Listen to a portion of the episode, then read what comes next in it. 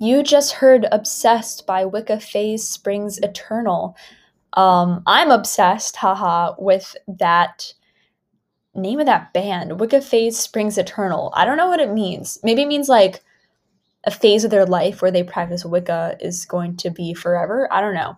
Um, but it's a cute, cool, interesting name of a band, and it's a good song. Next up, we've got one of my favorite bands of all time, A Place to Bury Strangers. This is one of their less abrasive songs, Exploding Head. It is so catchy. It's been in my head like for the past maybe three weeks now. So here it is.